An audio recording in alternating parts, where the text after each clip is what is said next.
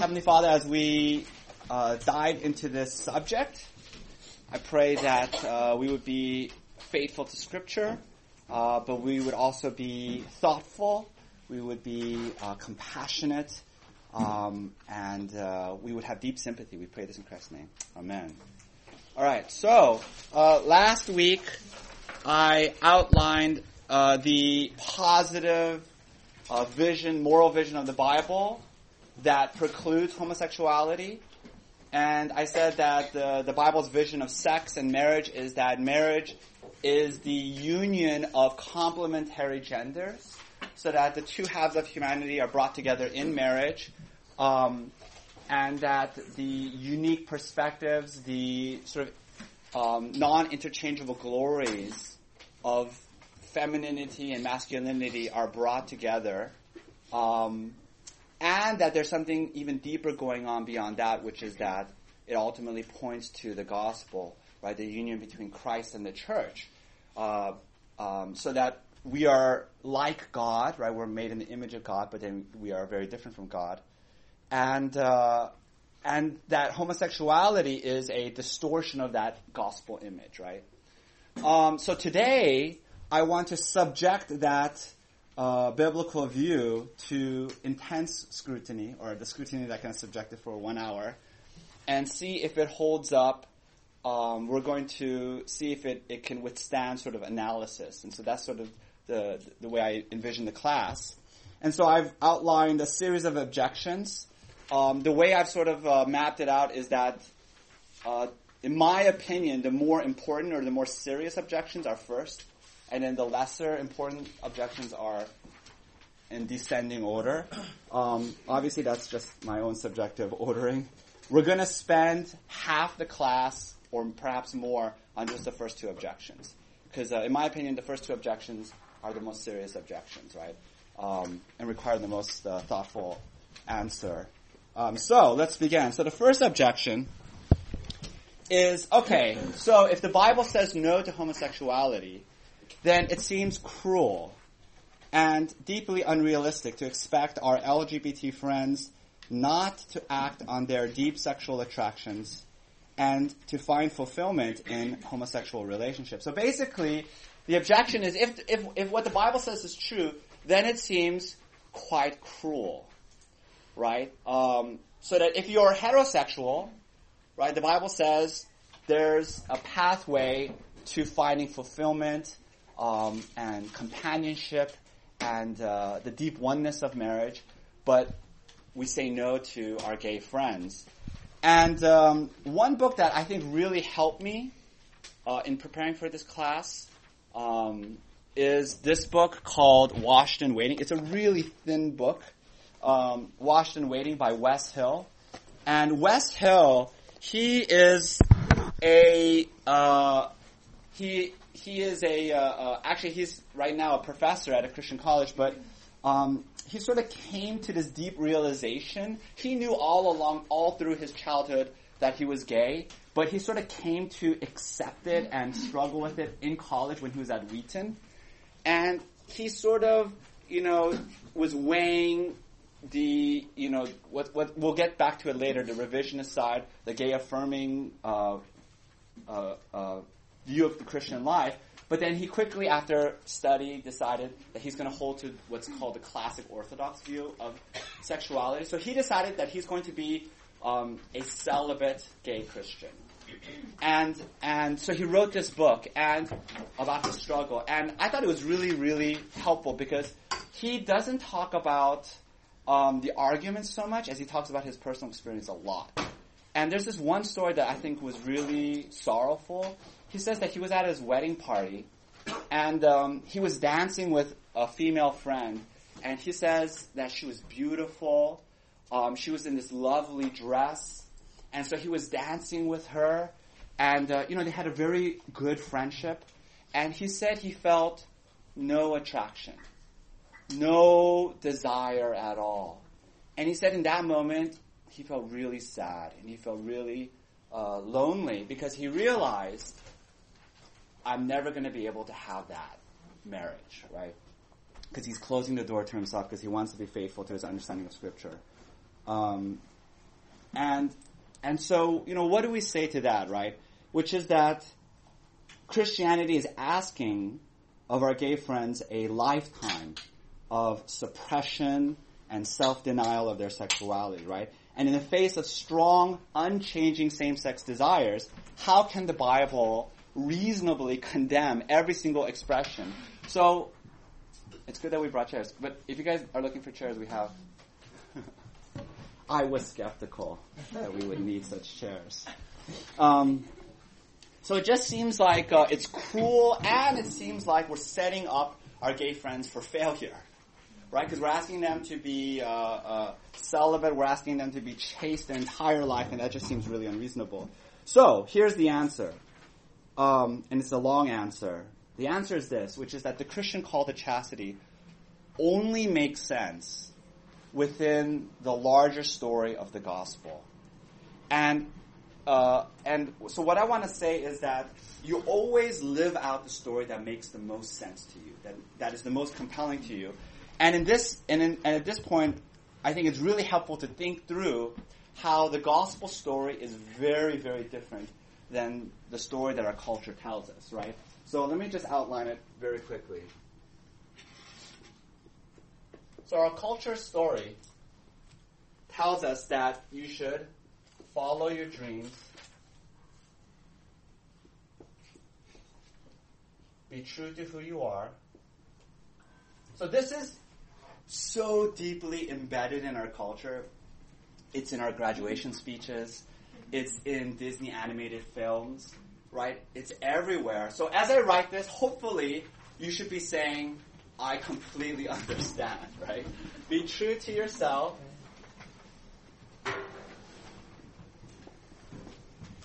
Don't let anyone tell you you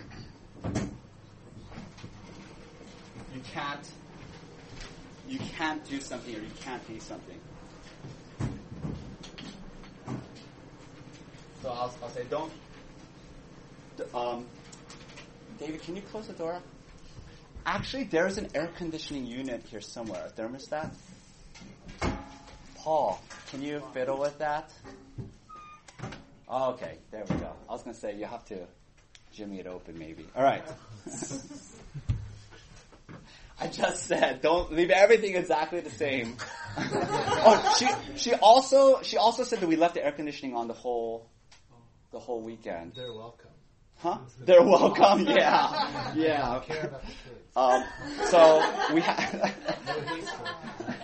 we have to remind the, son- uh, the children's teachers to, to, to turn it off. Okay, so this is the culture story, right?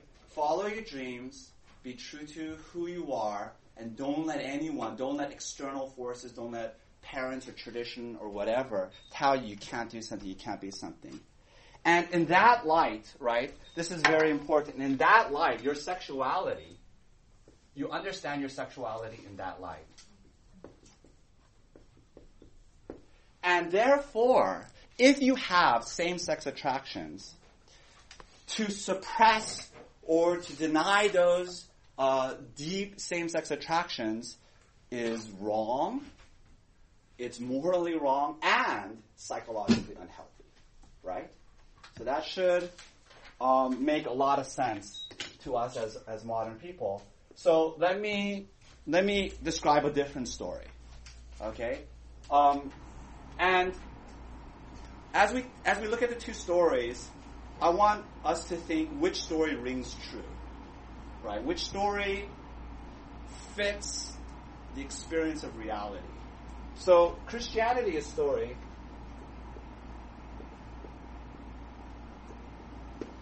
Is this. There was uh, Christianity's story is there's creation. Why am I putting a G? All right. Christianity's story is there's creation, and at creation everything was good. Everything was beautiful. But then what happened? The fall. And in the fall, the fall was a total, all-encompassing experience.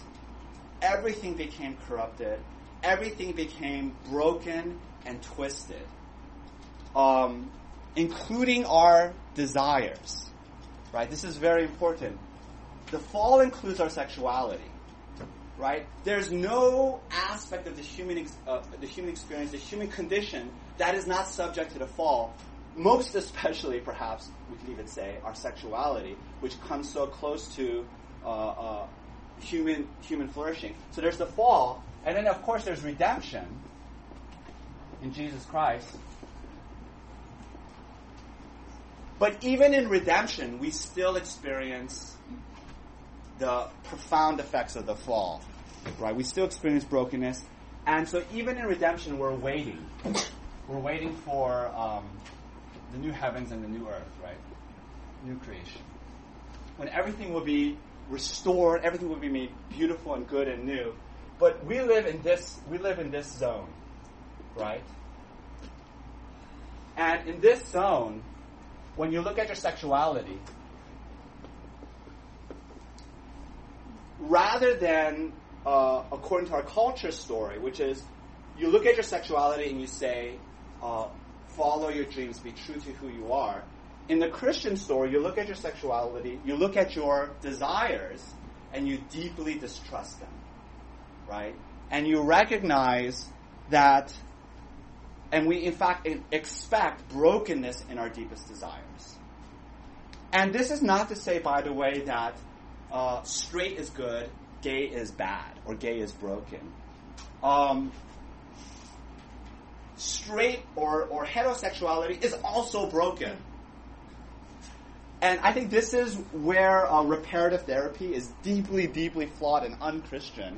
Um, reparative therapy, also called conversion therapy, basically uh, it's a form of uh, therapy where you try to make someone who has same-sex attractions have heterosexual attractions, right? And there's multiple problems with that. The first of which is that heterosexuality is not wholeness, right?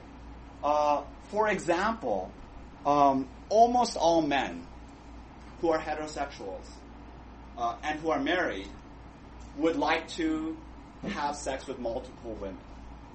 Uh, I don't have to prove that with individual cases. It's just a fact if you look at, for example, history, right? Anytime men have wealth, anytime men have power in history, they have a harem, right? They have polygamous relationships.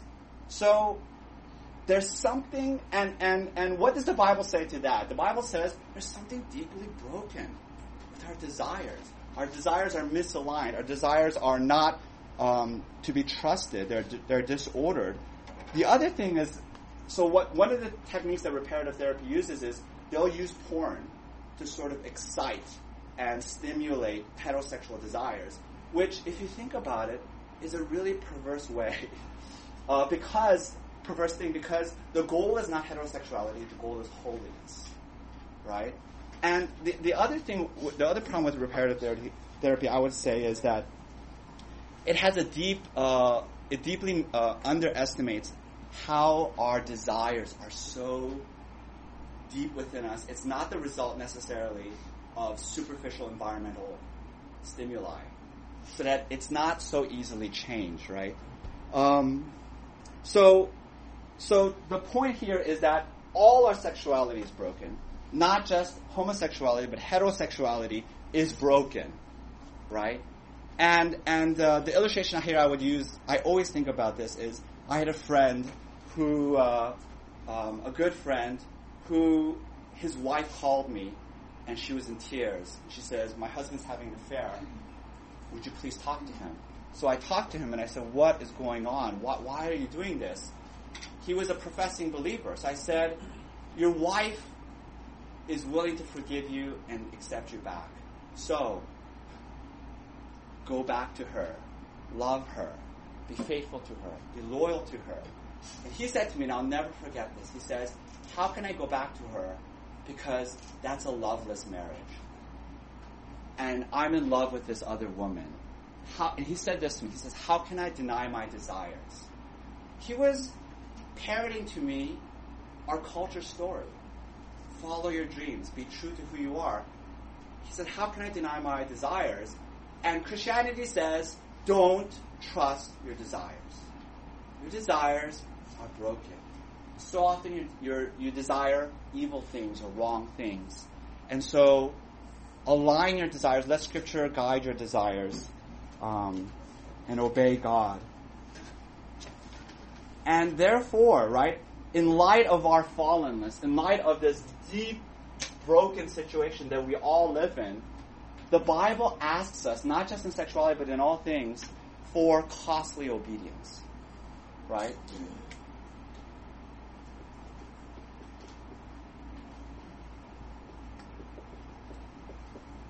This is very important.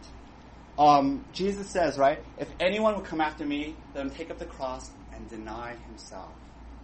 So, the Christian life of, of obedience is marked by self-denial, by struggle, so that you should not think as a Christian, the goal of life is to have ascending orders of happiness, self-actualization, um, throwing off all restraints.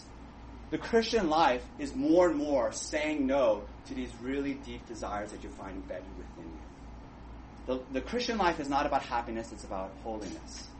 Right? And and on that note, and I'll, I'll, I'm going to open up for questions soon, but on that note, uh, a sort of a related objection is, well, we're asking too much of our gay friends. Right? Because again, we're asking for a lifetime of sexual restraint and self-denial. But here I want to say that, again, in light of the Christian story of the fall, in light of the costly obedience that we're being asked, um, that Christianity asks all the time for difficult obedience. So, for example, imagine someone who is in a very unhappy marriage, like my friend. And this person says, there is no hope for, mar- for marital renewal. This is a loveless marriage. This is a dead marriage. What does the Bible say? The Bible says, love your spouse, keep pursuing your spouse, be loyal to your marriage, be faithful to your marriage, even if you don't feel satisfaction, even if you don't feel fulfillment or emotional uh, connection, stay in the marriage. That's what the Bible asks. Or uh, uh, imagine a single, and uh, the single person wants to get married. And the years roll by, and they're so desperate for a companion, and yet there's no prospect. What does the Bible say? The Bible says, yes, there's no promise that you're going to get married. There's no promise that your life is going to fit the American dream. But nevertheless, live a life of, a lifetime of holiness, of chastity. And if you're never married, right, lifetime of chastity. Or consider someone with a debilitating disease. You know, somebody who has um, cr- some sort of chronic illness, some chronic pain that that never that can never be healed or cured. You know, perhaps um, a debilitating depression. The Bible. I mean, so so why is that? Again, why do we have these things? I mean, why is it that singles who want to get married cannot be married sometimes? Why is it that you get married and you're full of hope and excitement? And then, and then you, and then you wake up and you realize your marriage is is empty and dead. You know, why is it that some people have suffered depression or autism, or why do people have cancer? Because this is the Bible story. We live in the fall. Even though we have redemption in Jesus Christ, we're waiting for new creation. We're not there yet, and therefore. Um, The Bible says to someone who has depression, don't give in to despair. Don't give up hope. Keep praising God. Keep pursuing God, um, even still, right? And therefore, uh, in the Christian story, living with unfulfilled desires is not the exception to the rule. It is the rule, right? Uh, to the degree that you live a life in which you don't feel a rub with our culture, to the degree that you don't experience frustration or difficulty or sacrifice, to that degree, perhaps, it's a very good indication that perhaps you're compromising and you're assimilating with this life. Because if you're pursuing full-on a life of holiness and obedience, you're going to experience a great deal of unfulfillment in this life. Because you have to constantly say no, right? Um, let me open up for questions. I know there's two passages. I'm going to hit those passages because I think those two passages are really beautiful. But any questions there? Yes? I might be digressing a bit, but you know, as you were telling us about how, you know, for example, your friend who had sort of a loveless marriage, yeah. and there's this sort of, the, the greater importance and greater weight is to put into commitment to the relationship. Would that not also justify or, I guess, define that the, you know, the initial courtship itself is also fallen? Uh, what, what do you mean? So, you know, for example, if the, if the sole purpose of that relationship or the marriage is towards that commitment and to be good Christians, yeah.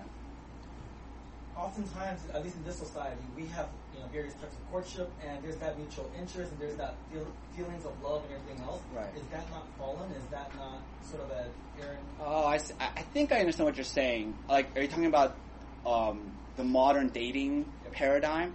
Well, the Bible has nothing to say about how courtship should be done. Uh, if you look, in the ancient world, everything was done by arranged marriages. Yep. Now, you can say, oh, so that's the way we should do it. Because you know what? If you look at the Bible, they're all healthy, beautiful, thriving marriages. No, right? The human condition is so broken.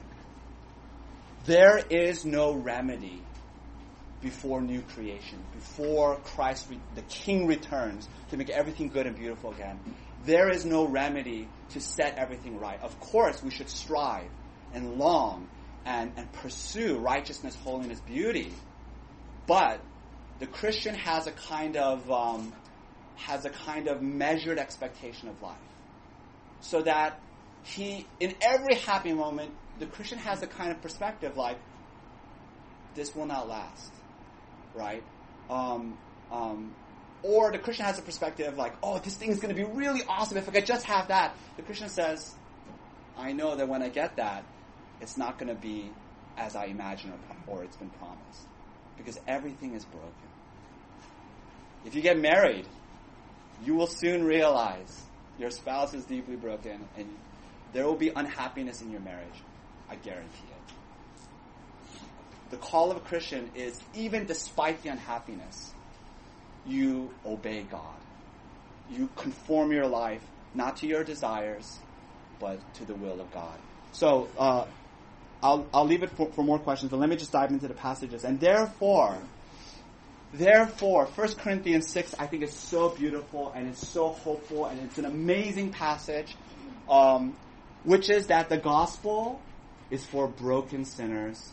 The gospel is for uh, broken uh, straight people, and the gospel is for broken gay, our gay friends. First Corinthians six, let me read it for you. Do you not know that the unrighteousness, that the unrighteous will not inherit the kingdom of God, right? Do not be deceived.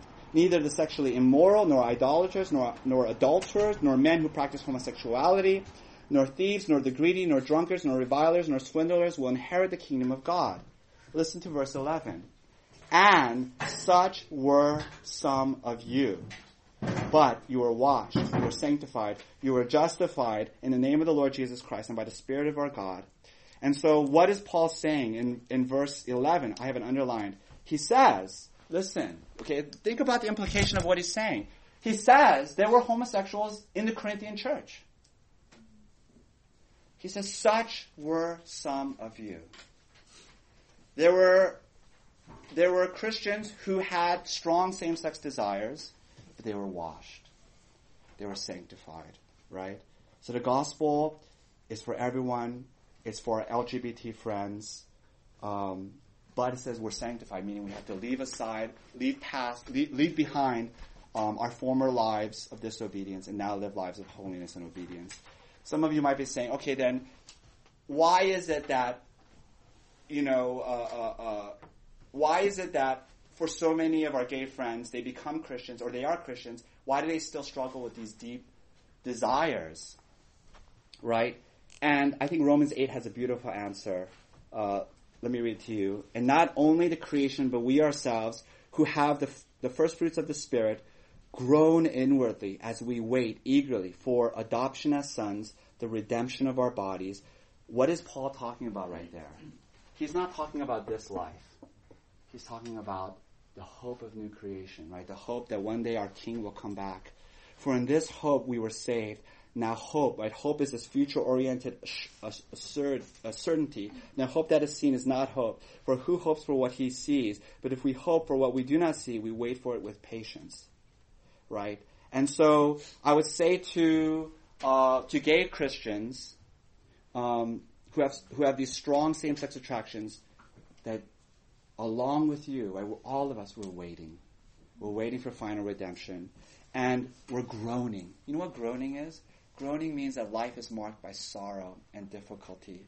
And so we expect uh, we expect sorrow, we expect grief, and we feel keenly the gap between the world as it should be, the way we can imagine it, the way it once was in the garden, but now it's ruined, and the way the world is right now. And therefore, pain and frustration, if you experience pain and frustration in this life, it's not a mark of failure, it's a mark of faithfulness. Because you're obeying God, and therefore you feel alienated from this broken world, right? And so the lie of our culture, I think, is that to be a, to live a fully realized human life, you have to have sex. You can't deny your sexual desires. It's so cruel to, to suppress or, or deny your sexuality. But Jesus Christ was the truest man who ever lived, and Wade's going to talk about it in the sermons. I won't steal too much of his thunder. Um... He was a sexual celibate his entire life. And he is the model of what it means to be human, right? So um, so that's what we're asking of our gay friends. Any questions? Any, yes, Christy. When you say our gay friends, yeah. Are you saying our gay friends? Oh, uh, oh, that's a really good, uh, it's a good, yeah, good, I mean, a uh, good, good point that you're, um, I'm sorry to interrupt you, but I just want to make one more note. I, I wrote it down. So, so just go back to, to First Corinthians. It says, and such were some of you, right? So, l- let me not just say uh, uh, our gay friends as if they're all outside this room.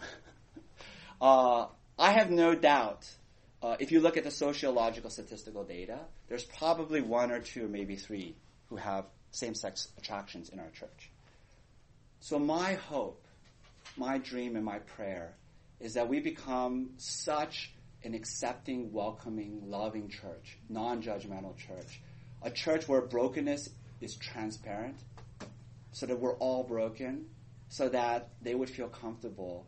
You know, it doesn't have to, like, they don't have to come up and, you know, come out of the closet to everybody, but to trusted Christian friends, and uh, that would be, I think, an amazing thing. But I'm sorry, so you, that's what trickled my thought. But anyway, so you were saying, so when we're talking about our gay friends. So when you're talking, when you say in your objections L G B T friends, are yeah. you just saying L G B T friends in general or ones who believe in Jesus and or don't? Or yeah, so I'm talking about, um, oh, you mean in terms of like, uh, we're asking them for a life of sexual yeah, holiness? Yeah, because I just think if, if you don't.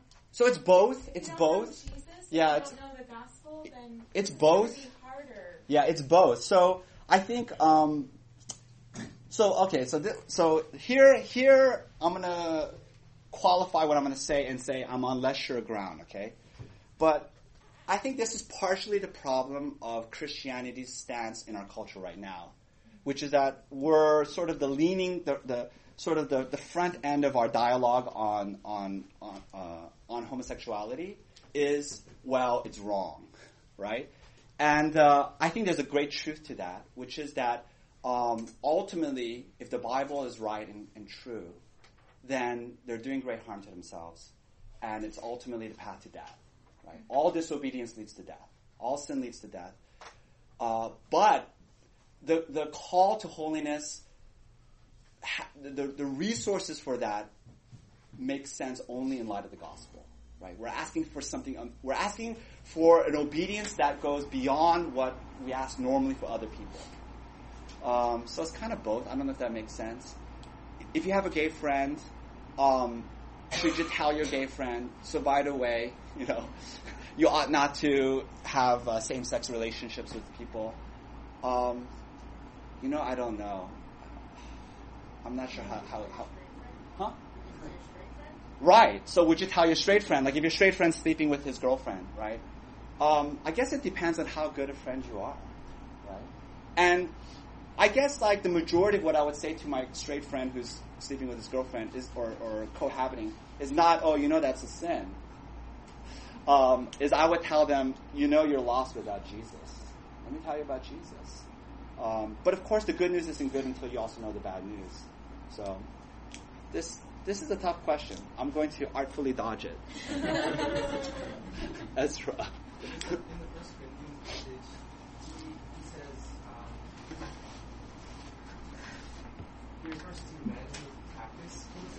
Yeah.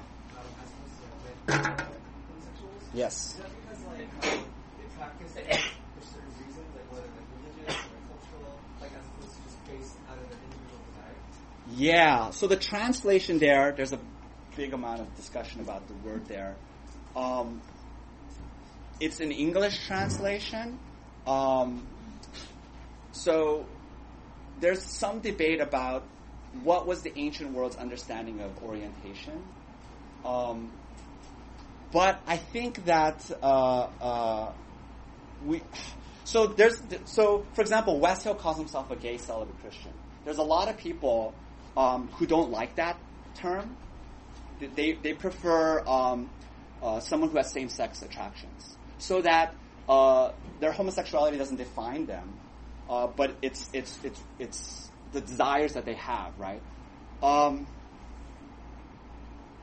I'm not going to. I, I'm going to artfully dodge. I, I don't. I, I, I guess what I'm saying is, honestly, I, I don't see why that should be a distinction. Because I mean, like, do I think of myself as a polygamist? Well, because I think no, but do I find in myself polygamous desires? Every man has polygamous desires. Yeah. I, I'm not trying to um, be subversive or anything. Yeah. I actually agree with a lot of what you're saying. Yeah. The thing that I think is really important for the church yeah. is to um, to regard people's desires and to like really regard the anatomy and mechanics of people's desires. Yeah. Because there's a specificity to like desire in general or per person, right? Yeah. And so like when we do these blanket statements like this is not homosexual desire things, yeah. like um, it becomes very risky and dangerous. And so that's why okay. I'm very curious. Like maybe there are things outside of their individual control that were influencing their desires, and I think it's right. Right. So I mean so it's it's like uh, according to sociological data, around four percent of men are gay. Um, and and for women, there's a very wide variance, um, um, something like two to eighteen percent. The reason why there's an enormous variance is because it depends on how you define it. If you define it as, do you have same-sex desires ever in your life, it goes up to eighteen percent. If you define it as, do you have exclusive, strong, unrelenting, unchanging same-sex desires, it goes down to two percent, right? So sexuality is a really complicated, deep, um, this is why I'm artfully dodging it. Um, it's, it's hard to understand it. And if you look at, for example, the ancient world, virtually all Greek men were essentially bisexual, right? Um, because bisexuality was celebrated in the ancient world. So how do we account for that? How do we explain that? So it must have been somewhat sociological, because bisexuality among men is extremely rare in modern Western society, whereas homosexuality um, is around four percent, right? four, maybe five percent. So I don't know. yeah, that's All right, I'm gonna I'm gonna press forward. Yeah. I'm gonna press forward. Okay. Um, these are good questions. All right. Uh, so next objection. Uh, if homosexuality is a sin, then why would God create people to be born this way, right? Um, so here I think there's an inherent fallacy embedded in the question, which is that if same-sex desires cannot be changed, then they must not be sinful. Um, so I think here that sort of the popular understanding of sin is that sin is only sin if it's intentional and if it's deliberate acts of evil. If it's innate, if it's embedded within you, or if you're born with it, then it really can't be that bad, or it can't be wrong. Um, and I think a lo- for a long time, the Christian discourse on homosexuality bought into that um, paradigm. And so there was a long, long insistence that all people um, who are in, in gay relationships, they, they voluntarily, volitionally chose that lifestyle, right? Um, and I think both sides are flawed in their thinking, because the biblical view of sin is so profound, it's so deep. Romans six seventeen, we are slaves to sin. Jesus says in John, everyone who sins is a slave to sin. And therefore, the very nature of sin is that it's not freely chosen. And so I would argue that all sin comes from innate predispositions. right? It, there is no sin in which you rationally sit down at a table and say, you know what, should I commit this sin? They're all born from these inter- deep internal desires. And let me just give you uh, an illustration of this. Uh, it's a little bit of a dangerous illustration, but uh, so let me throw in a lot of caveats. If you, I, I read this article in The Atlantic um, several years ago, I think, about pedophilia. And uh, it was a really interesting discussion. Um, according to D S M, pedophilia is listed as an orient, sexual orientation, meaning it's something that's innate. It's something that you're born with. Uh, it's something that doesn't arise so much out of sort of some sort of childhood trauma or some sort of uh, disconnected relationship with your father or something like that. But it's internal and it's innate, and it it, ar- it arises and then it never goes away. It's unrelenting and it's strong. And the article is basically saying that we need to destigmatize pedophilia to allow these uh, uh, men, mostly men, to come out of the sort of the shadow of secrecy and shame so that they can be uh, embraced and they can be helped, right? And I'm not claiming to be an expert at all, but I, I was really sympathetic to the article's perspective. But I think the, the, the only reason why I mentioned that is because um, pedophilia also qualifies as an orientation, if, we, if you think about it in those categories. And yet orientation is not sufficient a license to therefore act on your desires. And let me also say this. The reason why it's a dangerous um, illustration or analogy is I am not at all saying that pedophilia and homosexuality are equivalent in any way. Obviously, pedophilia has um, uh, a deep, perverse evil to it uh, that homosexuality does not. So I'm not equating them in any way. Uh, I think to equate them is to be really obtuse and really to be um, callous in your analysis. But there is there is something in the human condition that makes sexual desires, a lot of them innate and built in, right? How do we account for that? And therefore, I think the Bible would say you need to distrust your desires and align them with Scripture. The other example I would give is all men are oriented towards polygamy, in my opinion. Um, if you look at the history of male behavior, um, and again, that's not a license. So, look at Romans six, right? What Paul writes, "Let not sin, therefore, reign in your mortal bodies to make you obey their passions. Do not present your members to sin as instruments for unrighteousness, but present yourselves to God as those who have been brought from death to life, and your members to God as instruments for righteousness, for sin will have no dominion over you." Listen to the language Paul uses. Paul says sin is something, not just something that you do, but something that's over you. It reigns. It has dominion. But then through the power of the gospel, we are not to submit to its power. And let me just uh, uh, go further in this objection, and then I'll open up for questions again. Um, Wes Hill talks about this a great deal. He says, if we say that homosexuality is wrong, a lo- for a lot of people, it means that gays, therefore, should hate themselves. It teaches self-hate.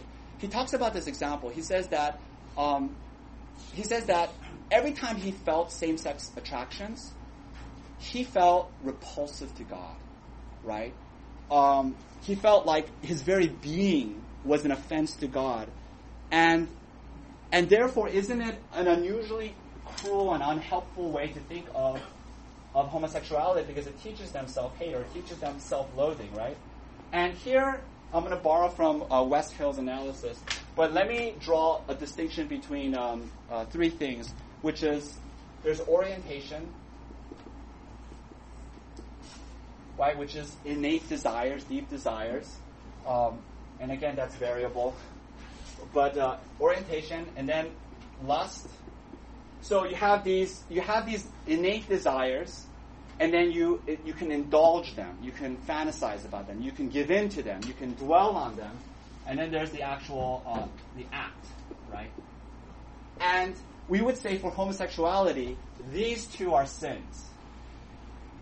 This is not a sin unto itself. I think it's a function of human brokenness, right? But but you're not. It's not a. Um, it's not an act of sin. It's not an act of rebellion against God. And I would say it's kind of like when a married man finds himself attracted to another woman. Um, that's a broken desire. The fact that married men uh, uh, find other women attractive is a broken desire.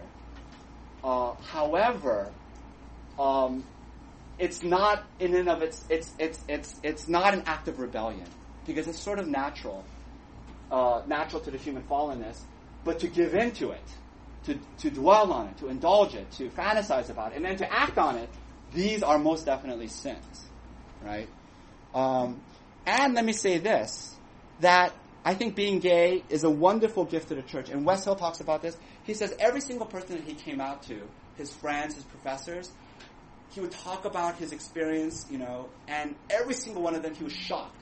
They would say to him, "Thank you so much for sharing and trusting me with this. Thank you for being so open to me that you consider me such a good friend."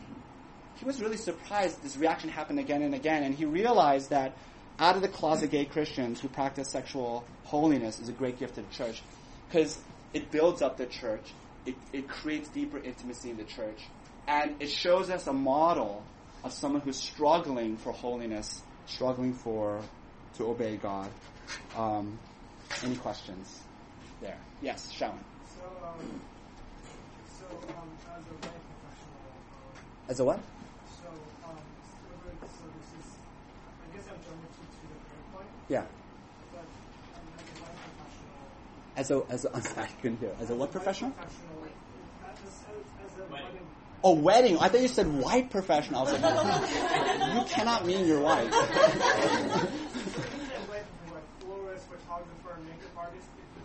Called to do like a gay wedding. Yeah. And then if you, so if the correct response to turn it down, or but then but then but then the argument is right with, because let me give you an example. The the last wedding I shot, yeah, it turns out they were polygamists. I didn't know that. Yeah. But I, but I still but I still shot the wedding because yeah. I thought they were straight, right? So in that way, like if I shot that wedding versus shooting a gay wedding, is that not the same act of supporting? Yeah, so that's a really, really big issue. Uh, I'm not going to speak definitively on it. Uh, I think it would be a really... I, so I think it's sort of... Uh, I'm going to leave it as a wisdom issue. I think each Christian needs to work it out. For myself, if I were a photographer, I would shoot a gay wedding um, as an act of kindness and charity. Um, also because it's very hard to be consistent. Uh, the Bible has extremely rigorous standards of marriage and sexuality. Uh, for example, Christian and non-Christian ought not to get married. Um, there are all kinds of rules against remarriage, only under certain conditions. Um, so uh, that's my position. I really respect and and and commend a Christian who, out of their own integrity, consciousness, would would, would, would not want to support uh, a gay marriage by providing photography services or baking a cake. Uh, this is complicated. I'm an artfully dodger. But if you shoot a non-Christian wedding or like one Christian wedding, non-Christian, aren't you perpetuating and supporting society? Yeah, that's one way to look at it. Yeah, that's one. There's, there's one way is, is you're sanctioning it. I, as a minister, would not officiate um, a wedding that's. First of all, I wouldn't have uh, sanctioned a wedding that's not in the church, basically. So so for me, I have all kinds of ministerial scruples that I would not officiate, for example, a gay wedding. Um, but I don't think photography is quite the same thing. We can talk about that later. Yes? But the same thing on the doctor. Yeah. If, if a robber gets shot, like, yeah. do you not treat him? No. Right. Wait, you don't. That's the same thing. I, I take care of pregnant women. Yeah. They always they, they don't always get born out, you know, they could be born out of wedlock. Yeah. I have gay, female... couple that yeah. get insemination to get pregnant. Yeah. I mean, do I not treat them? Yeah. No, I mean, I don't. I mean, I don't see that as against my faith. Yeah, uh, yeah. So I think I think we don't live in New Jerusalem. We live in Babylon, um, right? Uh, and so we love our non-Christian friends and neighbors. Um, but how do you exactly? How do you love them? So I do want to leave it to a wisdom discretionary issue. I'm not going to lay down a law. Uh, I'm not that helpful. Any any other questions? Yes. So um, I know you focus a lot on um, the actual act of um, sex, yes. But let's say there's a, um, a gay or a homosexual couple. Well, there's I mean, so, so the Bible not only prohibits the act, it also prohibits uh, active thought life, fantasizing. So, for example, pornography is excluded in all cases. Okay. I was going to say, well, I was going to say is like, what if uh, um, a homo- there's a homosexual relationship, mm-hmm. but they you know don't have sex, mm-hmm. but they're actually you know. Um, I mean, like because I guess it's a little different because they're obviously the same. So some sort of uh, chaste gay relationship? Yeah, I guess, yeah. I mean, was that, is that like acceptable then, or is that not acceptable? Because I know we were focusing a lot on sex, so then if sure. you don't, you know. Um, um, I might address that. I, I do have I do have follow up thoughts on, on on the importance of friendships. Mm-hmm. You know, I don't know. I'm going to plead ignorance. I mean, I, I think because I don't want to I don't want to say something false. Uh, I want I want my answers to be helpful. So I haven't sufficiently thought of it. My first instinct is that's a strange relationship. Um, um, yeah. Well, I guess because, like, for example, if um, there's a um, heterosexual couple, same thing, you know, um, she's relationship, you know, doing, following everything else, but they're in a relationship. Yeah, but there's a trajectory, right? There's a there's a teleology. You're you're moving towards something. Yeah. Well, hopefully. Yeah. Right, so um, that would be that would hold true for the gay the gay couple, right? Yeah, but we wouldn't hold we, we wouldn't say that's um, like sinful at the time because you know I mean that's part of that. You know what I'm saying? Where, but versus a gay, we might say, well, that's what I'm trying to find out. It's like you say right away. Yeah, you can't even you can't even step in step step into that. Versus in a, in a heterosexual, we can say, yeah, you can date each other or you can go through that process, and it's not really sinful per se, as long as you don't you know, right live together or you know I mean, just, you know same idea, right? So, yeah. That's a very good question. You've stumped. You've stumped well, like you said, it's a relationship to somewhere, right? You're, you don't want to be in a perpetual dating for twenty years, hopefully. It's, it should be... Chase hand-holding or something, yeah. yeah. Well, I mean, for, like, homosexuals, they can't get married, right? But then they still want the companionship. Yeah. So, so I'll talk about the companionship yeah. aspect. I'm getting to that. Oh, okay. That's a very important part of the answer that I'm trying to give. All right, so...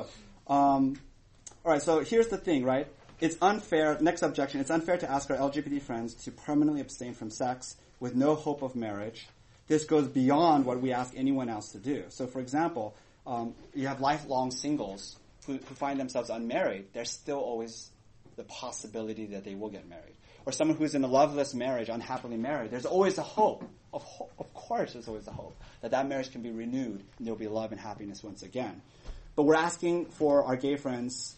Uh, something beyond that, which is permanent, unrelenting celibacy. Um, um, and the objection is that you can't force celibacy on anybody. It has to be a gift. It has to be voluntary. It has to be chosen, right? So here's here's an answer, Matthew nineteen. Let me read it to you. Jesus is talking, he's talking about divorce. And I say to you, whoever divorces his wife except for sexual immorality and marries another commits adultery. The disciples said to him, if such is the case of a man with his wife, it is better not to marry. Right? So they're they're being quite they're being, they're, they're giving in to cynicism, right? Because they're saying it's so hard. But Jesus said to them, not everyone can receive this saying, but only those to whom it is given. For there, listen, okay? For there are eunuchs who have been who have been so from birth. And by the way, uh, just in case you don't know. A eunuch is a man without testicles, which means that sex is precluded. He cannot have sexual relations, right? Uh, so there are eunuchs who have been so from birth, and there are eunuchs who have been made eunuchs by men, and there are eunuchs who have made themselves eunuchs for the sake of the kingdom of heaven. Let the one who is able to receive this, receive it. So what is Jesus saying? He's using eunuch as a kind of metaphor of someone who is not going to be married. Because, again, you're talking about marriage and divorce. And... He he outlines three categories of eunuchs, or maybe a better way to think of it is three categories of people who will not experience marriage in this life. He says, eunuchs who have made themselves eunuchs. What does that mean? Obviously not literally, right? He's talking about uh, people who have voluntarily, for the sake of ministry or some other great calling, decided that it is not good and right to be married. For example, the Apostle Paul. I can imagine uh, someone who's doing really dangerous work, um, Uh, maybe like a soldier or something, and he says, I don't want to, you know, subject my fa- uh, family to that. So for some great higher cause, they decide that they're going to say no to what is allowed to them, right? Then he, then Paul talk, uh, then Jesus talks about eunuchs who have been made eunuchs by men. What is Jesus talking about? He's talking about terrible injustice, acts of violence in which slaves are kidnapped, they're castrated, right? And they're made eunuchs by this terrible act of violence. So they never got to choose this eunuch life for themselves. And then the third thing Jesus talks about is eunuchs who have been so from birth. So what is Jesus talking about there? we can imagine he's talking about perhaps uh, people who are born with genital deformations, perhaps, um, or some kind of physical malady or something that prohibits them from getting married or having sexual relations. And I think in that category, within that category, it is not entirely unreasonable to include homosexuals in that category as people who have some sort of innate predisposition that closes the door to marriage, right? And here's the conclusion I want to make. Jesus recognizes that some will be asked to shoulder bur- burdens that they wouldn't have chosen for themselves, and that this burden bearing is a normal part of life in the kingdom of God, and so that God asks some of us sacrifices that we would never choose for ourselves, right? Um, that we would have never, we, we don't, we don't want to make this sacrifice, but nevertheless, God imposes this on us. He puts the burden on us, and He says, trust me, obey me, follow me for the rest of your life, right? Um, and I think later on, if you read Matthew nineteen, it's not printed in the, in the uh, paper, Jesus says this, and anyone who has left houses or brothers or sisters or father or mother or sister or children or lands for my name's sake, listen, will receive a hundredfold and will inherit eternal life. But many who are first will be last and the last will be first. So Jesus is saying this. He's saying there's a de- for everyone who is asked of this sacrifice and this self-restraint and self-denial, He says there's a deep, deep, deep consolation that you can't even begin to imagine waiting for you in all of eternity in the new creation. And He says even in this life, there is consolation, right? There is there is a hundredfold receiving of brothers and sisters. And so what is He talking about? I think He's talking about Christian friendships in the church. And here, uh, again, to evoke Wes Hill's story, Wes Hill says that for a long time, he was afraid to hug men, his guy friends, because he didn't want his his his same-sex desires to be aroused. So he he just wouldn't hug guys.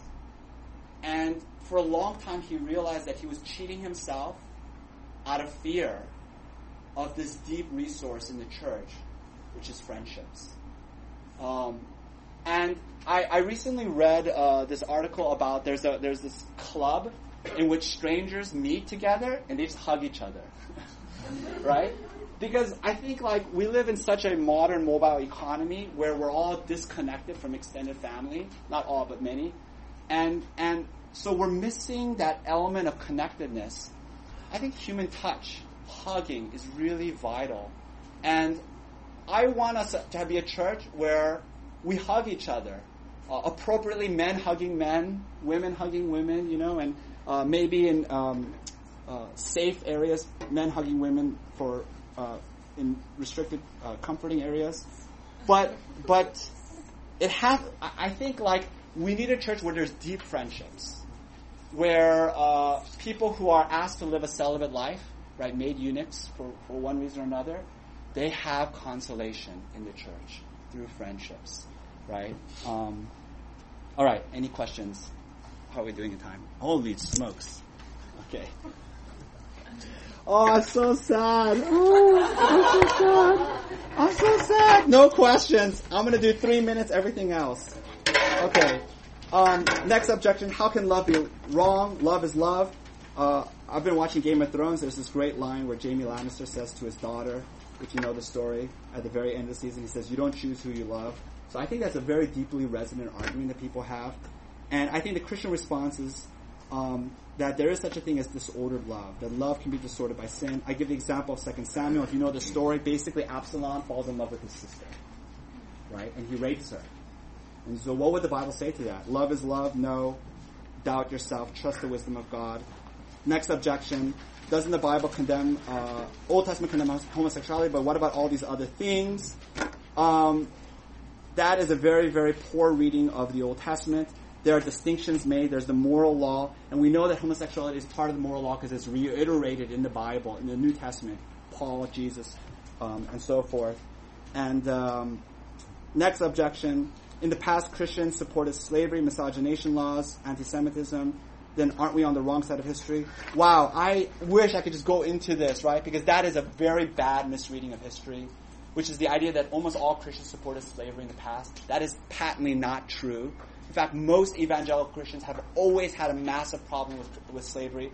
Not to mention the fact that it was evangelical Christians who ended slavery, the, the fight uh, to end slavery. And I'll say this. Everyone who supported slavery as Christians sort of twisted scripture because they were trying to accommodate the broader culture. Right? They were living in the South, slaveholding South, and they wanted to be in cahoots with power, with the cultural powers that be. So, what analogy is correct now? On the issue of homosexuality, are we trying to be in cahoots with culture? Are we trying to fit in and be accepted by the powers that be? I say exactly the opposite. To make a stance for orthodox uh, sexuality puts us at great odds to culture, and the Bible is uniformly negative on homosexuality. There is no complicated reading of passages. You cannot do it. It cannot be done. There have been attempts, but in my humble opinion, they are very, very poor and thin. Um, all right, let me pray. I'm really sorry. Oh, I'm so sad. Okay. Heavenly Father, um, so, Lord, uh, obviously so much has been left unsaid. There are many questions remaining. Lord, let this be our attitude, that um, even if we don't understand, and even if we're still struggling with comprehension, um, our orientation would be to trust you, to seek out your wisdom, to try to follow your thoughts after you, and try to understand the biblical vision of sexuality, the biblical vision of the Christian life, a life of sacrifice and self-denial. And I pray that for all of us, we would practice this in our lives. We pray this in Christ's name. Amen. All right, thank you, everybody.